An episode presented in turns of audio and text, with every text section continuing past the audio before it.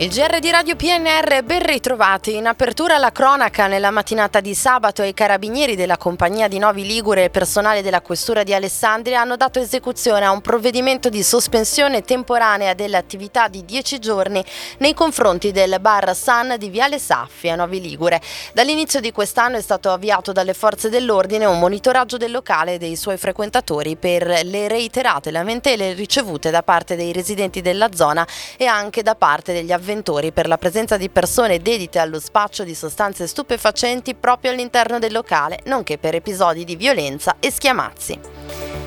Ad una settimana dal Consiglio Comunale aperto, convocato e svolto per analizzare il futuro dello stabilimento ex Silva di Nove Ligure, Acciaierie d'Italia è tornata a battere cassa. Allo Stato e tramite l'amministratore delegato di Acciaierie d'Italia, Lucia Morselli, ha chiesto allo Stato altre risorse per poter decarbonizzare l'ex Silva e produrre acciaio green a Taranto. La richiesta di ulteriori risorse allo Stato italiano, che è socio al 38% in Acciaierie d'Italia, è l'esatto contrario di quanto chiesto da lavoratori e sindacalisti nel Consiglio Comunale aperto di lunedì scorso, concluso con l'auspicio che se lo Stato ha soldi da investire, li usi per prendere la maggioranza delle quote societarie e amministri l'ex Silva senza condizionamenti del socio privato ArcelorMittal.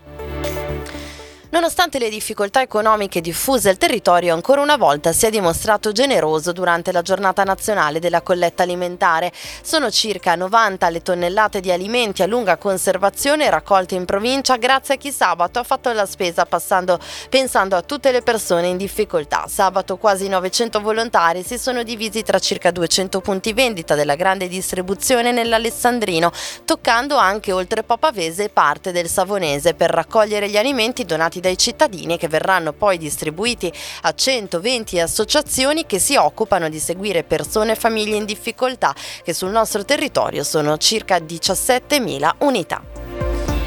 Questa mattina in municipio a Tortona si svolge il primo incontro per il coordinamento pedagogico territoriale composto dai comuni di Tortona quanto ente capofila, Castelnuovo Scrivia, Carbonara Scrivia, Sale, Viguzzolo, Villa Alvernia e Volpedo, dai coordinatori pedagogici dei servizi educativi 03 delle scuole per l'infanzia 3-6 anni. La finalità è la condivisione di aspetti pedagogici quali buone pratiche, progetti, attività di formazione rivolte ad educatori dei servizi 0-3 anni e eh, insegnanti delle scuole dell'infanzia 3-6 anni, oltre ad implementare i rapporti con gli enti locali.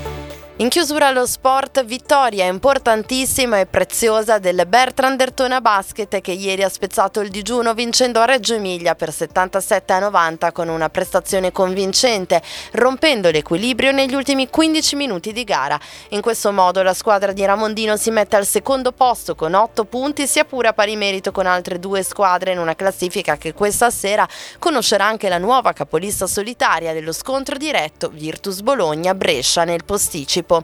Per il calcio invece è arrivata la seconda sconfitta consecutiva, la terza in cinque gare per il Dertona in casa contro l'Asti. A decidere l'incontro il gol di Mazzucco è arrivato in apertura al quarto minuto, ma i bianconeri che nonostante le otto assenze, tra cui quattro titolari di peso, hanno comunque provato a ribaltare il risultato, peccando però tantissimo in fase realizzativa, fallendo ben due calci di rigore nel primo tempo con Mercai e Sacca e eh, altrettante ottime occasioni su azione nella ripresa con i medesimi. In classifica è invariata la distanza dalla vetta 9 punti, ma sono 6 dalla zona playoff e 5 dai playout con il piazzamento al nono posto. Era l'ultima notizia in redazione Stefano Brocchetti, Massimo Prosperi e Luciano Asborno. Gli approfondimenti su radiopnr.it. Ora gli aggiornamenti con Trebi Meteo.